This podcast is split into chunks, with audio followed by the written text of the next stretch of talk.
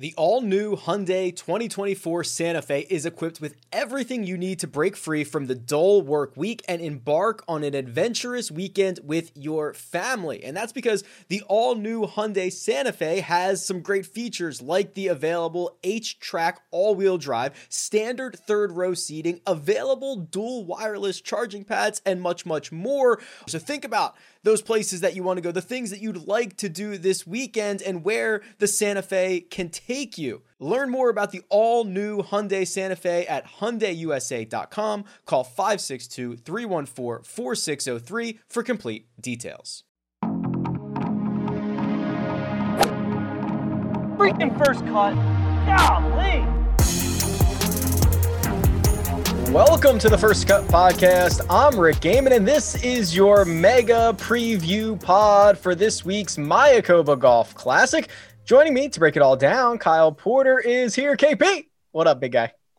Not much. The office is uh, slowly transitioning into what I want it to be. So uh, I still need a desktop. I'm operating. I've got one of those like stand sit desks, but there's no tabletop, so it's just like this frame that goes up and down my wife calls it my inspector gadget desk because it just moves all over. It's it's not it's not a good scene but we're getting there. You have a stand sit frame is what yes pretty much.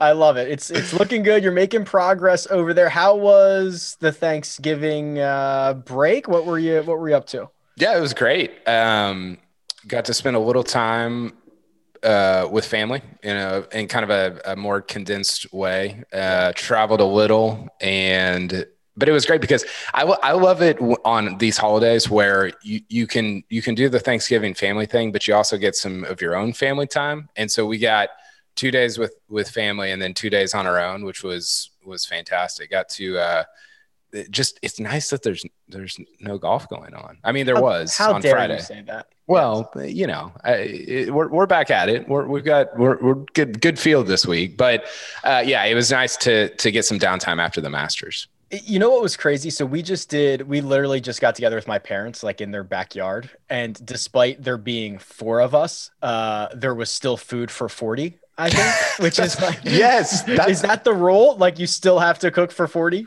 I, that's exactly what happened with us. And I was like, is there a small army that I don't know about that's coming through the, you know, Hennessey, Oklahoma? Like what, what's going on here?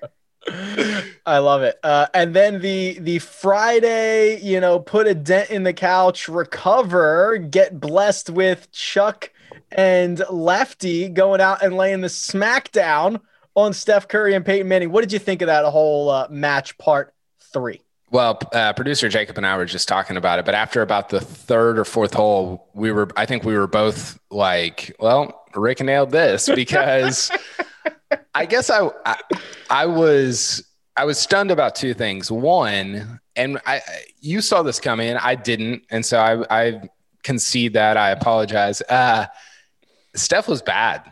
Like he wasn't very good, and that that's not to say. I mean, he shot a seventy-one in a Korn Ferry event. That's legit. Yeah. Like that's that's big time. Um, but he also shot an 87 in a Korn Ferry event, which is more akin to how he played in in the event on Friday. He was just you know, he wasn't like he didn't embarrass himself. He just was not he just was not very good. And then Phil, well, okay, so the second thing was that Barkley was not that bad. He was very serviceable, especially around the greens, right? Him him getting the opportunity to like lag the first putt or whatever was so valuable to them just making a bunch of pars, taking taking advantage of a, a couple of the par fives. Like he was serviceable around the greens and he hit enough fairways. Well, and and I think the part that really helped them win holes was the fact that he would just hit the like and we talked about this and I, I we talked about all this stuff and I still pick Steph and and uh, and Peyton but he, he would hit a, a fairway and and Phil would still be farther out but his approach shot from farther out is, is going to be at least equivalent to what Peyton and Steph are doing. Mm-hmm. And when you're when that doesn't happen, when Barkley has to hit the approach shot, they are they would have been unable to make a lot of pars. And so pars could have won holes for Steph and and Peyton. But because Barkley was hitting fairways, Stephen Peyton just they couldn't win any holes because they didn't make any birdies. Right. And that led to just what was kind of a rout. And Barkley was talking trash on by like the eighth hole. It was kind of sick. There was a moment on like, I don't know, it might have been seven where Phil and Charles had won like three or four in a row, and Steph flubs his chip greenside, and now they're chipping for like a five.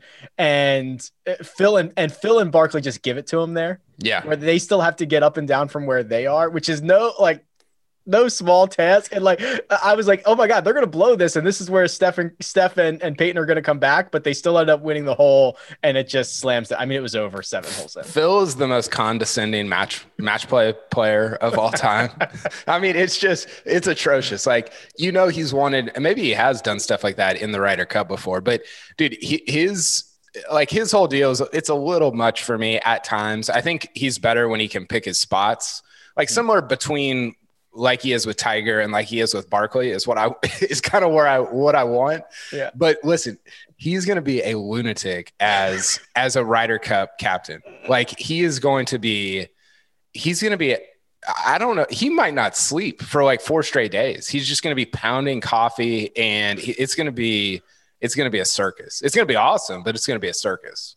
When Phil was just like, Charles, come here. C- come stand halfway between between our putt here. Come, come here. Let me let me show you this. Okay, Tucson's over there. I'm like Yeah. Charles, like, dude, just tell me. Like, is it like two cups out? Like, just point your putter where you want me to aim this, and I'll take it from there. I think Barkley was kind of low key getting annoyed. like, Yes. I, may- I don't think it was that low key. He was, but they were winning, so it was all good. well, and the, the two things that really just killed me both came from from NBA players. One was Andre Iguodala saying plus one after every bad Steph Curry shot, pointing out his handicap. Yeah. Which, by the way, if Steph's getting only two aside from uh, from Phil, I, sign me up for Yeah, for Phil, wrong, yeah. especially on TV. Um, and then the other was Shaq telling Barkley, "You can't even read words. How you gonna, how you gonna read green?" That was like, the, and, and like the the phrase in and of itself is, but the way he said it was so funny. Yeah.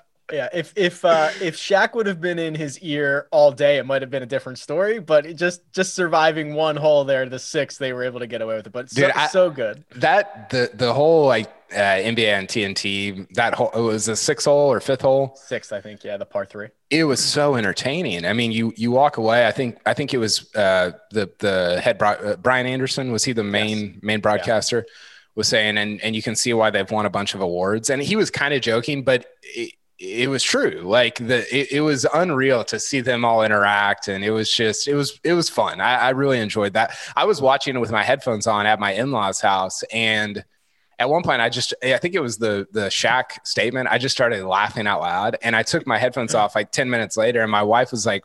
What are you what are you laughing about? I was like, it's kind of hard to explain, but yeah, you gotta you gotta be there. Um, yeah, that was that was a lot of fun. Uh, good partnership that those those NBA on TNT guys have. Also, good partnership here. Brand new partnership. PGA Tour and the European Tour Mm. announce a quote strategic alliance. KP. So the the the small bullet points that we have on this, the PGA Tour is going to get a minority stake in the European Tour. They're going to work together on commercial opportunities. That's always good. Sharing the global media rights and just more cooperation, whether it's uh, player pool or prize pools, whether it's scheduling, whether it's opportunities, just working together. Um, to me, this is uh, this just fends off the PGL, right? I mean, this is just. St- is this one step closer to like a global a global tour that we have here? Yeah, I think that um, you know I, I read a lot about it. A, a lot of guys that are, that uh, cover golf in Europe were really good on this. I, obviously, they cover the European Tour more. Eamon Lynch of Golf Week had a really good article. There's a ton of interesting stuff out there. I, it felt it was the timing was weird because I I I mean I did I don't know about you. I didn't read or do a ton over Thanksgiving. And it was just like wait wait a second. Am I reading this right? Like is it, did this actually happen? It's something that we've talked about or talked around a lot. And then when it happens you're like wait what, why is it like why is this happening to the timing? I still go back to it feels like there's kind of maybe more to the to the story there. Maybe, maybe it's as simple as, as kind of what everybody is writing of it is finning off uh, the the Premier Golf League. Um, I wish that part, and I don't know how you feel about this. Part of me wishes it was like all or nothing. right? Like where it was okay, either be separate or be together. That it's it's this weird kind of t- like dance that they're doing where it's like, are they are they doing this? Are they not doing it? I, this it, it's a little in between, and I don't really know how that's going to play out over the next five or ten years. Yeah, and, and obviously the details are are kind of vague, and I think once we see it in action, this will either make a lot more sense, or we're not even, or, or like there's a chance things business continues as as usual, and we just are like, oh yeah, the PGA Tour has like a small stake in in the European Tour, right? Like I don't know what this looks like in practice. I think the weird part of this for me, and different people have talked about this. I, I heard uh, Brendan and Andy talking about it on the Shotgun Start, but what it means for the Ryder Cup and I think people don't really know the entities that are in charge of the Ryder Cup, which is the PGA of America, which runs PGA Championship and the Ryder Cup, and then the European Tour, which runs the European Tour. And for the PGA Tour, which is sort of a, I wouldn't call it a rival of the PGA of America, but there, you know, there's some egos on both sides there. Sure. To be partnered with the European Tour, but like that they're the PGA Tour is essentially on the opposite side of the country that they're residing in, which is a it's kind of a strange thing. So I don't know that that means anything in the short term because again, this doesn't seem to be a full fledged like they're merging. Yeah. But it could mean something, you know, 12, 15, 20 years from now. Are we are, are, Gary Player's wins going to become PGA Tour wins at some point? Are we just going to start recognizing all of these as well? We we we gotta we gotta get some sort of uh, uh, currency, like uh, some sort of exchange rate on the Sunshine oh, Tour because. Yeah We've got all sorts of Sunshine Tour, Asian Tour. I mean, you know, he's traveled more miles than anyone in human history. I know. I've heard that a thousand times. I think. Yeah. Never lets us forget it, does he? it, it is. It is. Um, you know, I th- and uh, I think Rory was the one that talked about this. Like, I think it is good for people to understand casual American golf fans to understand how global the game is. Yeah. That Brooks Koepka was on the challenge tour for a while, and that was a that was a helpful, legit, you know, thing. And and just to see other golf courses, you know, we get so um, we get in this rut of going to what feels like Bridgestone every week. That's not true, and I'm not I'm not saying that every course the PGA Tour goes to is bad, but to see a uh, a course in Ireland, to see a course in Scotland, to see a course in England. Like I, I, even, I mean, think about uh, last year at Royal Melbourne, and and credit PGA Tour for going to Royal Melbourne for the Presidents Cup. Like that was that was freaking awesome. Like that was yeah. so much fun to watch, and I hope that that is. You know, who knows if it will be, but I hope that that's part of this in the years to come. I do as well. And I also hope that the PGA Tour can take a little bit of creativity from the European Tour. I feel like the European Tour is, and maybe it's out of necessity that they they innovate a little bit more. You get you get different styles, whether it's uh, speed golf or the shootout they just ran a couple of weeks ago. And maybe it's because they have to be a little bit innovative because uh, you know they don't have all of the the massive sponsorships that the PGA Tour does, and the PGA Tour is much more traditional, right? I, I am kind of hoping there's at least an injection of innovation of uh new let's like let's try some new things. What's the worst that can happen? We don't do it again next year. Like that's that's what i'm hoping that at least the tour gets out of this partnership. Do you think that in terms of um formatting mostly like in terms of the way tournaments are formatted yeah i mean like uh, we see it i mean yeah I, yes I, I was like the, first. the my brain was like the social media. Like European Tour social media is like the best thing in the world, and like the, the things that they do with 500 shots for a, a hole in one. Oh, I I would I would rather watch that than like half the PGA Tour tournaments. That's what I'm saying. So like that's good, but yes, I'm also talking about the formats, right? Like, they they've done um they've done men's and women's like uh partnership ones. Yeah, before. They've that's done that's cool. Speed golf. They've done like I just think they at least try things more often. Is yes, mostly in formatting. Yeah, I yeah, I mean, I think it's hard because you can't blame the PGA Tour for.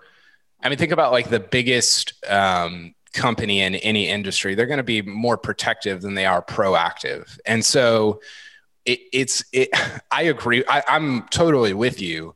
It's just it's hard because when one bigger entity is purchasing, they're not purchasing, but if they were to completely merge with this smaller entity it's hard for me to see them going in the direction of the smaller entity, even though I, I would desire that. And I think the product would be probably better in the long term. It's just there's this fear of what you risk whenever you do that. And I think that a lot of times drives not just PJ Tour, but any big company in any industry. Yeah. If it ain't broke, don't fix it. Let me bring Mark Immelman into this conversation. Mark, can you hear me loud and clear? All good? Yeah, I got you guys. How you doing? We're doing well. How was uh how was your Thanksgiving? It was nice. Uh, my my wife was abroad uh, with her ailing father, and so my daughters and I were down in Orlando with a family, and it was relaxing. And we played a little golf, and we went to the Kennedy Space Center, which was Ooh. cool. So, uh, so got was I was involved in golf, got away from golf, now back home and back in the grind, man. All right. Well, we're going to bring you right in on the PGA Tour, European Tour Strategic Alliance. Kyle and I have just been spending the last couple of minutes bouncing off what, what this could look like. And we're kind of anywhere from business as usual to one step closer to a global tour. Like, we're just trying to figure out what this might look like in practice. And we want to get your initial thoughts on it. Well, that thing, global tour, I mean, it's sort of been the taboo word for a while from when Greg Norman floated the idea many moons ago to, you know, mm-hmm. the recent foray here earlier this last year, mm-hmm. which threw the cat amongst the pigeons. But, but as far as I'm concerned, I mean, I've been in discussions with a number of the, the minor tours, um, including the European tour about the PGA tour amalgamating. And we saw it happen in China with great success. We saw it happen in Latino America and Canada as well, became the Mackenzie Tour, now the PGA Tour of Canada. And so, so the PGA Tour is the strongest brand in the game. I mean, with respect to the European Tour, they know it too. And with the way the COVID pandemic has whipped just global economies and really has leveled a pretty hefty blow on the European Tour, I, I think it was probably I don't want to use the term necessity because I don't know the business ins and outs of this thing. But but the PGA Tour in a position of great leverage, and I feel like they can bring um, exposure and they can bring you know much needed funds to the uh, European Tour. And then to that, if you think about it, I mean, the PGA Tour largely, you know, with the World Golf Championships events, this is kind of an extension of that, if you will. So, so I think it's a little business as usual, but I think it's a huge shot in the arm for the European Tour. And then the European Tour, the guys over there are very creative, and, and they might bring something to the, the PGA Tour. So so I'm kind of excited. I mean, I'm I'm hearing from buses. They everyone's trying to figure out the schedule for next year and stuff now. And and so for me being in the broadcast element of stuff, heck man, I, I wouldn't mind a, a trip to Malaysia or something in a while. You know? Yeah, I think I think you're right. I think it is exciting. I mean, I, I don't and maybe it doesn't play out like that. Who who knows how it's going to play out? But I think if you love golf and if you love golf globally, then I think I think it's you I think there's a lot of reason to be excited about it. I do wonder about the financial side, and I'm glad Mark brought this up because you know Keith Pelley keeps saying, who's the the uh, European Tour CEO, keeps saying we're financially strong, we're financially strong, and people are kind of reporting, no, you're not, no, you're not, and the thing that the thing that's intriguing the most to me from a financial standpoint is the Ryder Cup and it's not like a huge secret that the Ryder Cup in Europe, when it's in Europe, um, kind of buoys the European Tour for the next three years or or whatever.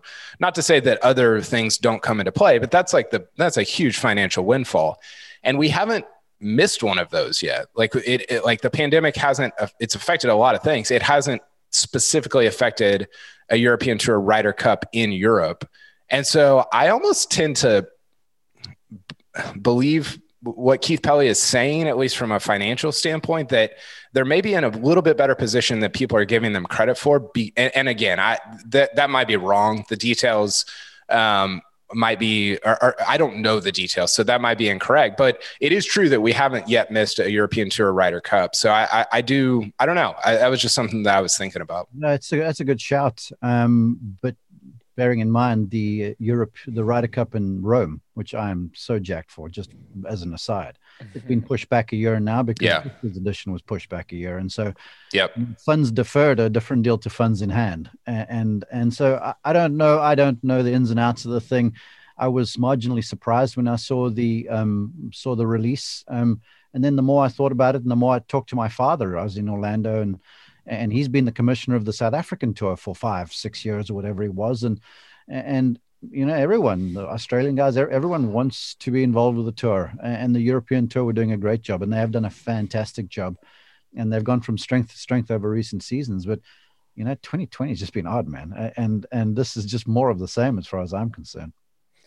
Yeah, we need a first cut meetup, uh, 2023 in Rome for the Ryder Cup. Would, uh, how much wine would would the implement? I've, I've, got to be I've got to be honest. A dear friend of mine, David Brooks. Um, I'm letting the cat out the bag here. His son Ben nearly came and played golf for us this year, starting in April, uh, August, and uh, David and his wife were over here, and we were sitting around my dinner table just chatting. and And he's the commercial director for the Ryder Cup for the European Tour. And I was like, "Hey, listen, big guy, Rome is is kind of enterprising, you know." And, so and uh, and then this whole thing happened. Then COVID, you know, came down, and then his son Ben didn't come over, and and and there was just so much on the go. So it's so strange. And so I think everyone um, businesses are just like you and me and everyone listening to this you know we're unsure of the future and so i think this alliance is what it's called i, I think this is a smart move for all parties all right we're going to keep a close eye on it obviously and we'll see as it uh, it'll you know this is like turning a uh, what do they call it freight freight train turning a um, what are those big ships called where you they host what is this, is, called? This Battleships? Is a, Battleship. This, wow. This, oh my God. Real, really good radio there, Rick. wait, wait, wait, Rick, I still want you to, you made this quip. I, I wanted to remember this the other day about uh, rolling pennies in front of a steamroller. What? What? How's it Pick, Picking up nickels in front of a steamroller. That's it. Yeah, yeah. I, there I it is. Remember that. I have some good ones. I have some bad ones. So we'll keep, we'll keep an eye on this whole strategic alliance moving forward. But we've got PGA Tour action down in Mexico this week, and despite a Dustin Johnson withdrawal, this is still a very strong field. KP, that DJ WD was predictable, right? The most predictable. It should have been the only thing more predictable was a five time major winner beating two amateurs in a, even though I didn't predict it. uh, yeah, I mean, uh, I was kind of surprised that he was going to play to begin with, right? I, I mean, I, I, don't know. Like it's it, it, and and I guess the reason I say that is this. It's like a weird time because there's nothing before it. There's nothing really after it. It's just kind of this one off deal that there's no rhythm to it. There's nothing really to kind of prepare for. You can kind of just use the masters and lead into you know that's like the end of it like i saw rory's not playing for two months that's what i would expect of like a top five guy um, so i was kind of I, I, was a little bit surprised that he was in the field to begin with to that um, i don't know the exact um, rules in the player handbook but I know the players are required to play in a new event every so often. I don't know what the time frame is on this, so don't don't quote me on it. But there may have been some of that at play with Dustin saying, "Well, I haven't been to Mexico. You know, this is, you know, the the I don't want to call it the the off season because it's not really, but you know, I may as well go and play. I've got a little mojo going on. Why not win again? Um, but to, to Kyle's point, you know, that Masters victory changes stuff.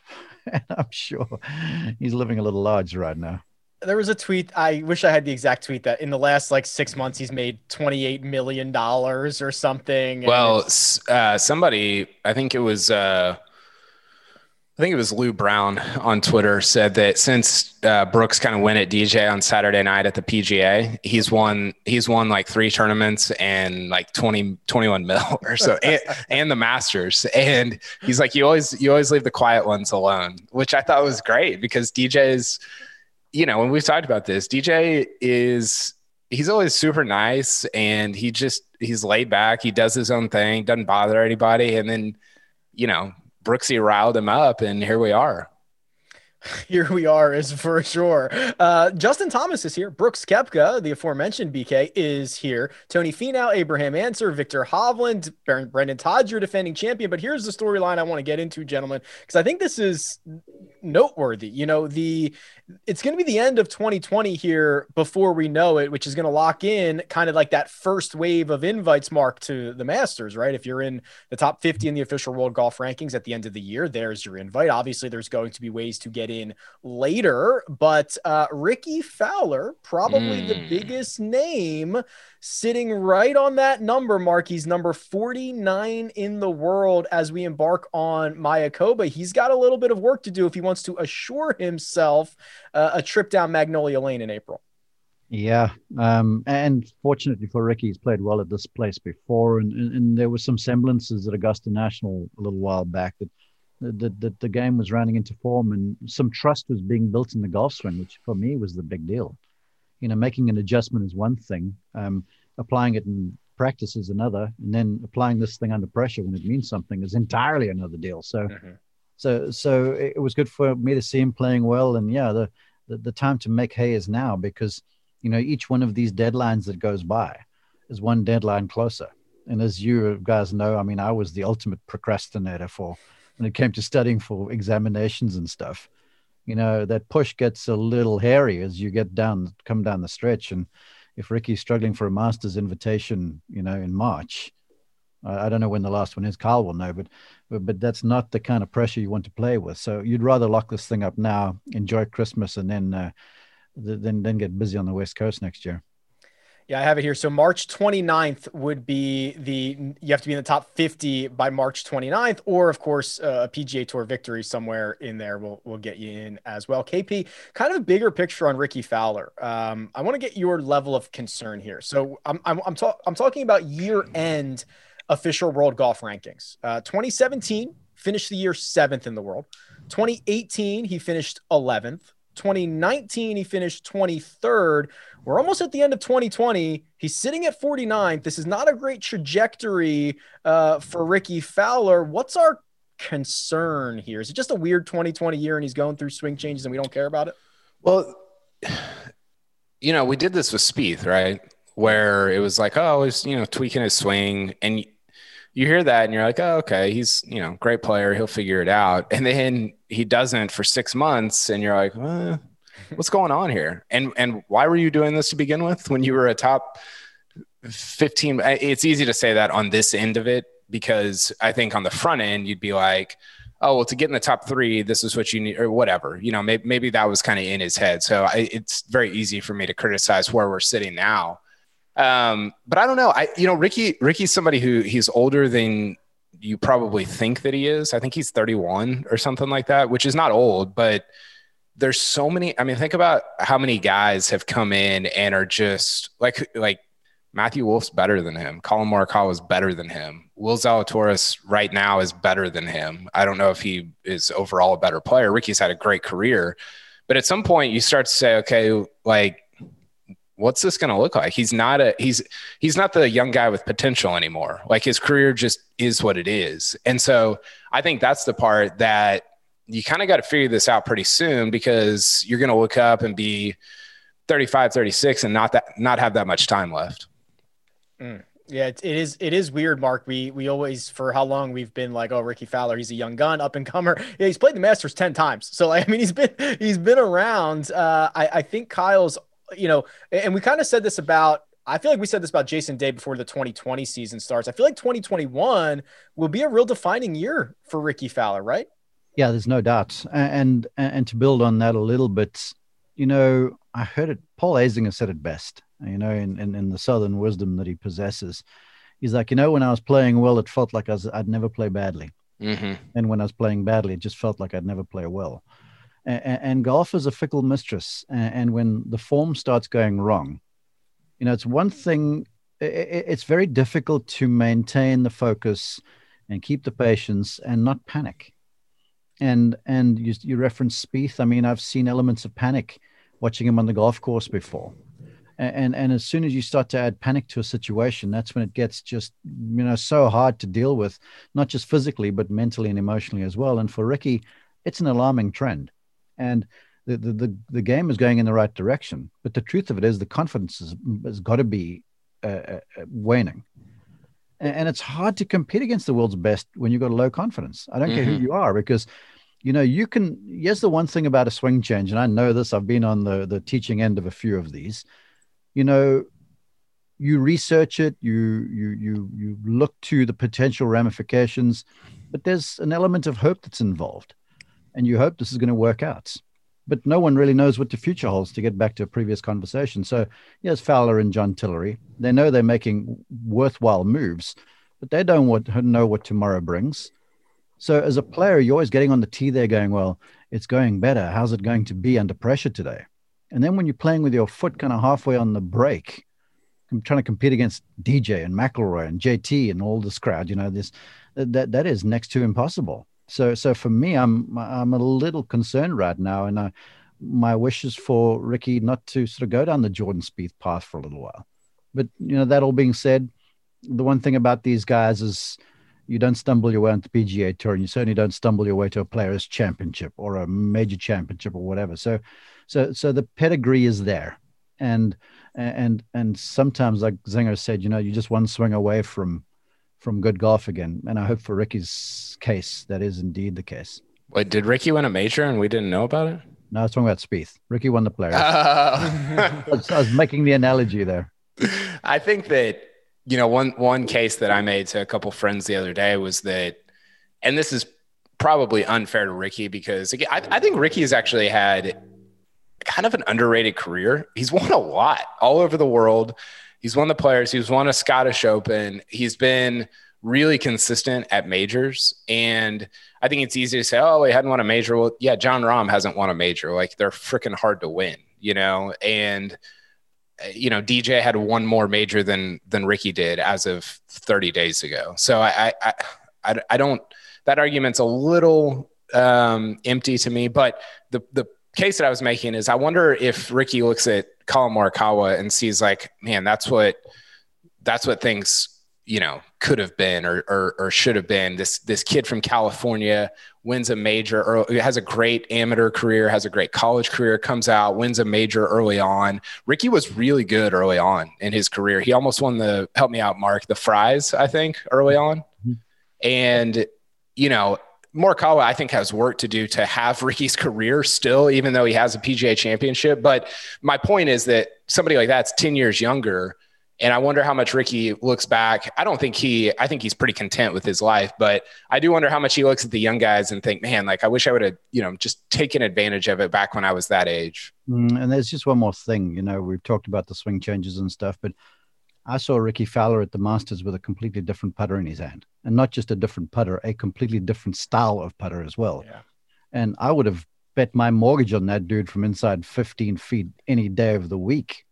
But all of a sudden, if here's one of the great putters on the PGA Tour coming out with a weapon change, that speaks to that element of the game too. Hmm. Battling with unsurety of where the golf ball's going and then you're not entirely sure whether you're going to make that five, six, seven footer, that thing that's likely to keep the round afloat when you've missed a green because your swing's not there. that is a tough place to be when you're competing, man. Yeah. And he he told us on this very podcast that thing's not going away anytime soon. So we better get used to used to seeing that big old putter in his bag. Uh, gentlemen, we've got matchups to get to. We've got best bets. We've got picks to win, one and done, all that good stuff. But first, we're going to take a quick break and we're going to hear a word from our partners.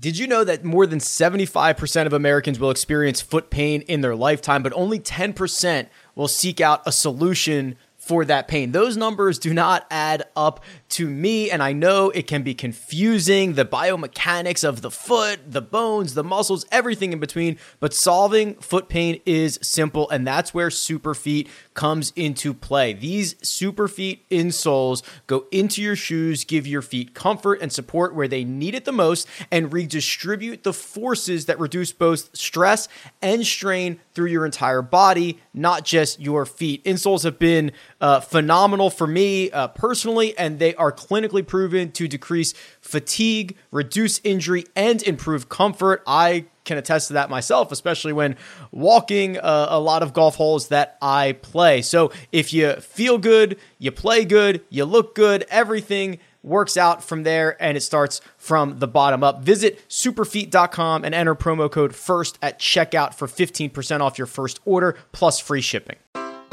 Take your business further with the smart and flexible American Express Business Gold Card. You can earn four times points on your top two eligible spending categories every month, like transit, U.S. restaurants, and gas stations. That's the powerful backing of American Express.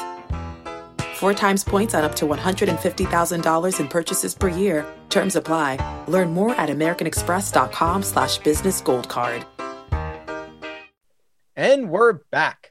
Matchups. Let's jump right into this. Abraham Ancer minus 115 versus Harris English, also minus 115. Kyle, we'll start with you. Who do you like here?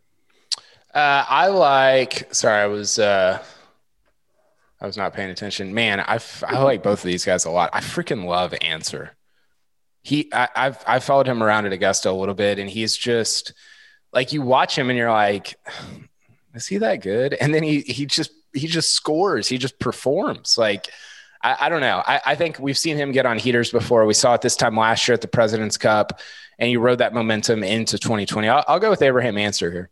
He's a gamer, absolute gamer. Shows up all the big fields, plays well. This place does not require distance. Give me Ancer as well. Mark, Mark, uh, I almost called him Mark Ancer, Abraham Ancer, or Harris English. Well, look, I, am I'm wearing my international team gear. You see There me over is. here. Okay, so uh, so I, I so badly want to pull for Abraham um, in Mexico. I mean, that would be a sensational story, and I've got the utmost respect for his game, and he's a great guy. I'm I'm a fan, but I just have a sense about Harris English.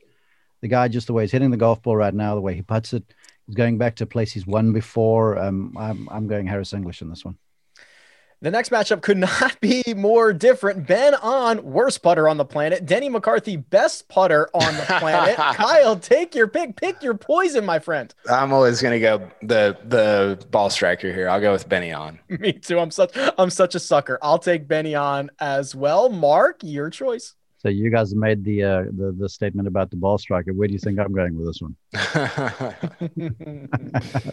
I'll have Danny. Thank you very much. There it is. All right, we'll get Greg's picks later. Uh, we'll have him phone those in.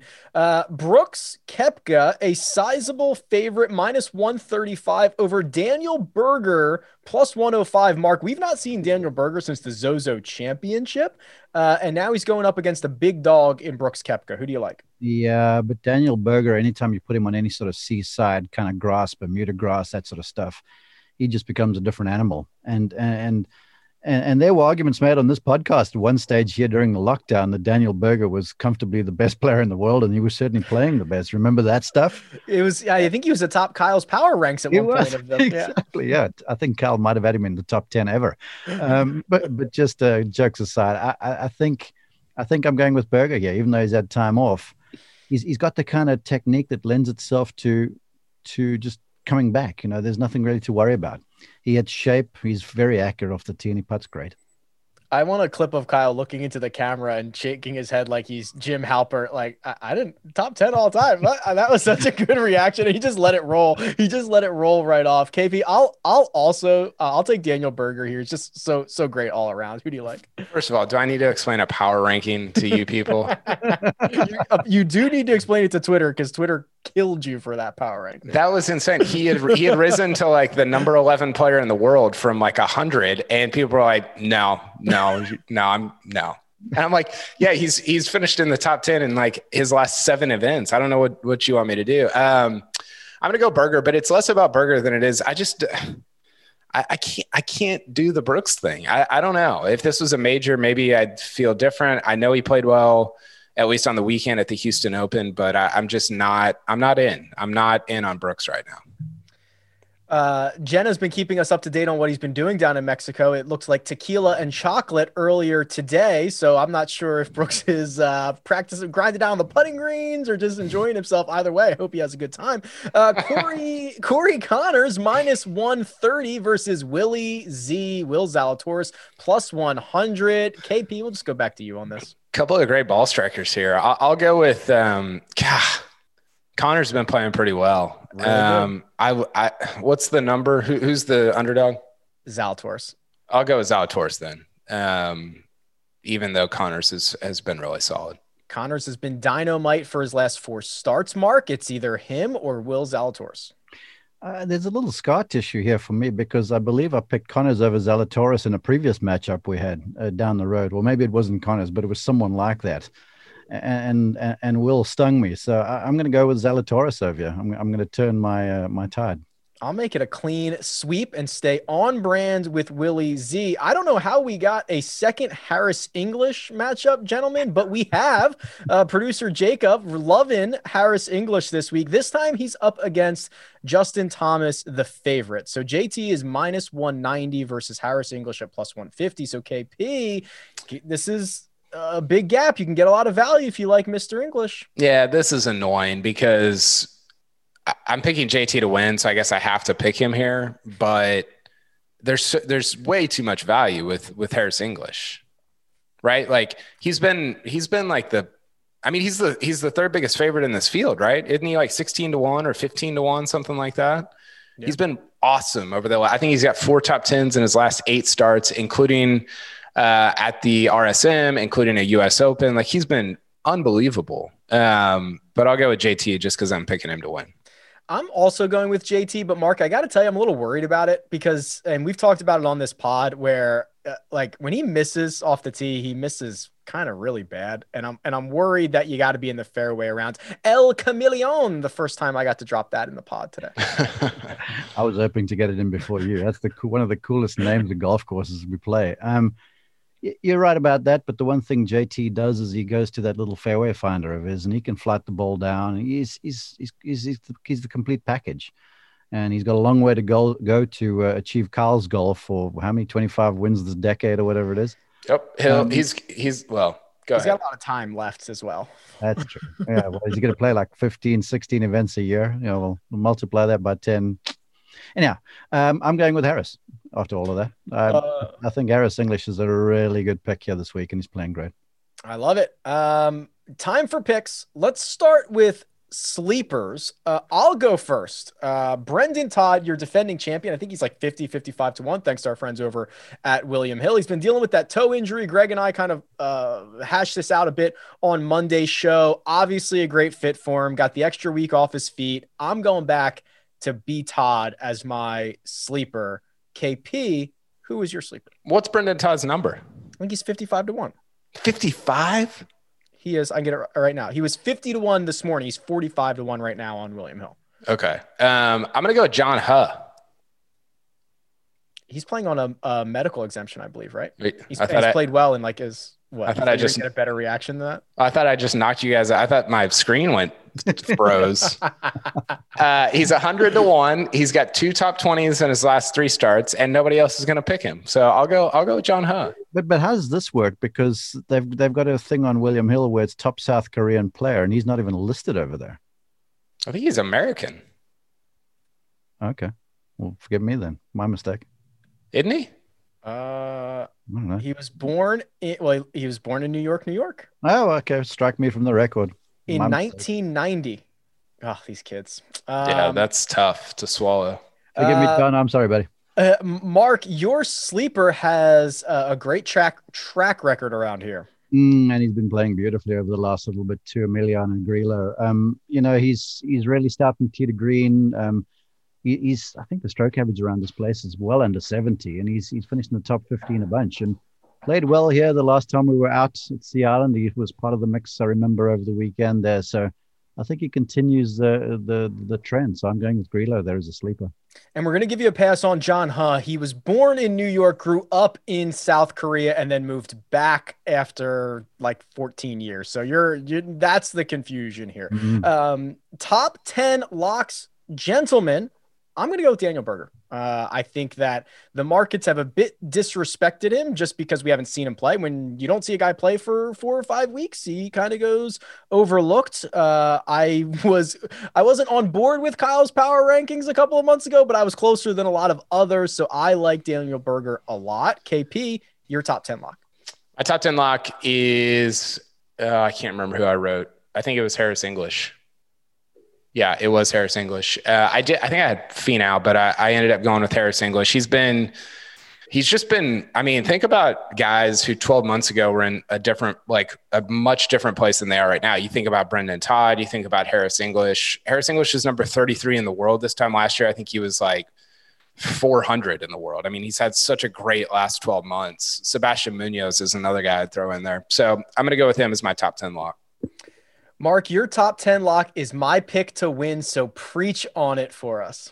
Abraham, um, I, I've, the way he's playing right now, answer is is just awesome. You know, he he's really reliable off the tee. He's got a dynamic. He's got a killer short game. I mean, the guy spins it with a wedge around the green as much as anyone I've seen, and and he's got a lot of swagger about him. My my only concern, and I got to tell you, I don't know if you've seen his caddy Dale is a right. I, I got to be honest with you, and I found him on Instagram the other day and he does a daily hot dog review, which is oh worth your while. You got to go and see this. And so, so, so Dale is a right. I'm just not so sure he's going to find hot dogs down in uh, in the Mayakoba area, but I'm sure he will. So, but but that aside, I, I think Abraham this week in Mexico, um, I have a sense he's going to go well. He's the highest ranked player in the world without a win on either the PGA Tour or the European Tour. That stops right now. He wins in Mayakoba. I love it. Playing well, great history, and uh, it's a good fit for him. KP, you're where are we at? Pick to win. Kyle, yes, pick to win. JT, give it JT. to me. Number three. This will be three uh, with then what, 22 more to go in the next nine years. That's right. So three, three a year. Not even if he wins this one, he can go, he could do two and a half a year. Yeah. It's over. If he win Mark, if he wins this one, it's over. He if he wins this one, I might go Vince Carter. Wait a second. I must have misunderstood the bet. So he's going to win 25 times in 10 years, right? Yeah. Yeah, it's yeah, it's gonna be lights out with this one. Uh, so basically, he's going to be Dustin Johnson in the next nine and three quarter years, right? Every year for ten years, yeah. okay. I think he is. I think he's. I think he's this generation's Dustin Johnson. Mm, okay. Mark, your pick to win the Mayakoba Golf Classic. Well, if JT wants to help Kyle to achieving this ludicrous bet, he's going to have to beat Harris English. Um, the way English is playing, he's playing, he's played well here before. He plays well here consistently, and he's won. And I'm I'm always a believer in guys who are playing well. You know, there's the horses for courses argument, and he's got that going for him. But if you want to see who's likely to play well the next week, go and look at the leaderboard from the week prior and Harris has been playing awesome, and he played well down in Sea Island too for a long while. So uh, I think Harris does it again. Was I uh, sorry to butt in? I got to run here. Have a good one. Take it easy, see, bud. See ya. See ya.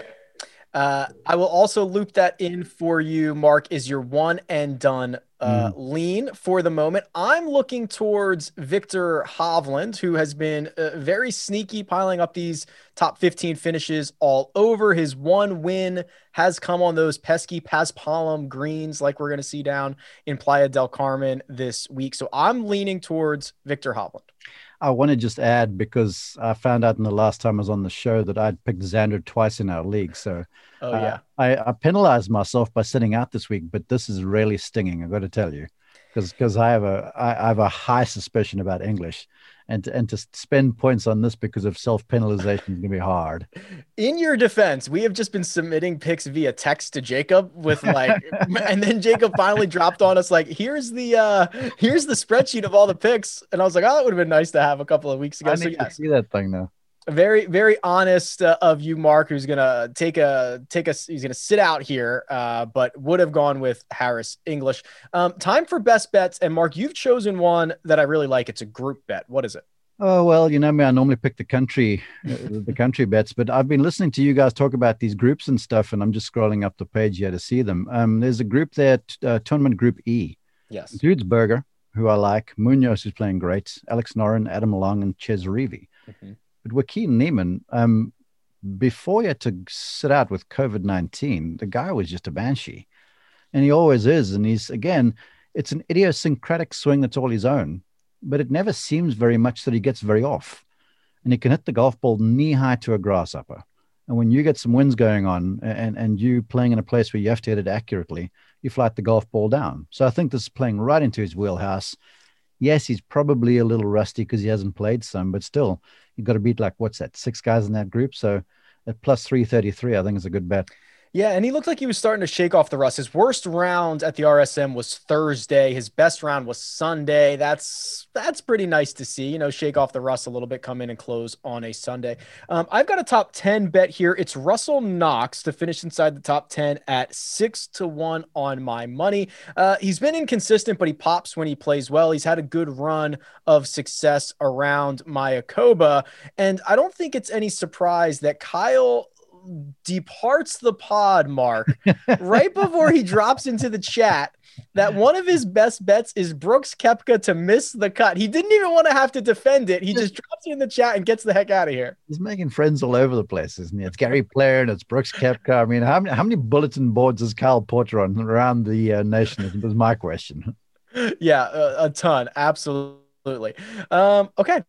That'll do it, Mark. We're going uh, round by round this week. So there's plenty of content for the final PGA Tour event of the calendar year. Uh, I'm looking forward to this one. This is a uh, this is a we didn't even get into this. This course to me is one of the most visually uh, appealing courses that we go to. Right, it's beautiful out there. Mm, it really is, and you've got those mangroves around there, and and the place that the players stay. I've never been, but everyone I've spoken to, they're like it's awesome. The players, you you uh, you try you get transported in these little um, basically boats around the mangroves around to your hotel room and such. And of course, there's Mexican food and then margaritas. I mean, what more do you want? Can't beat it. Uh, that's Mark Immelman, who you can find on Twitter at Mark underscore Immelman. Kyle Porter, who joined us, you can find at Kyle Porter CBS. You can find me at Rick Run Good. This has been the first cut, and we'll catch you next time.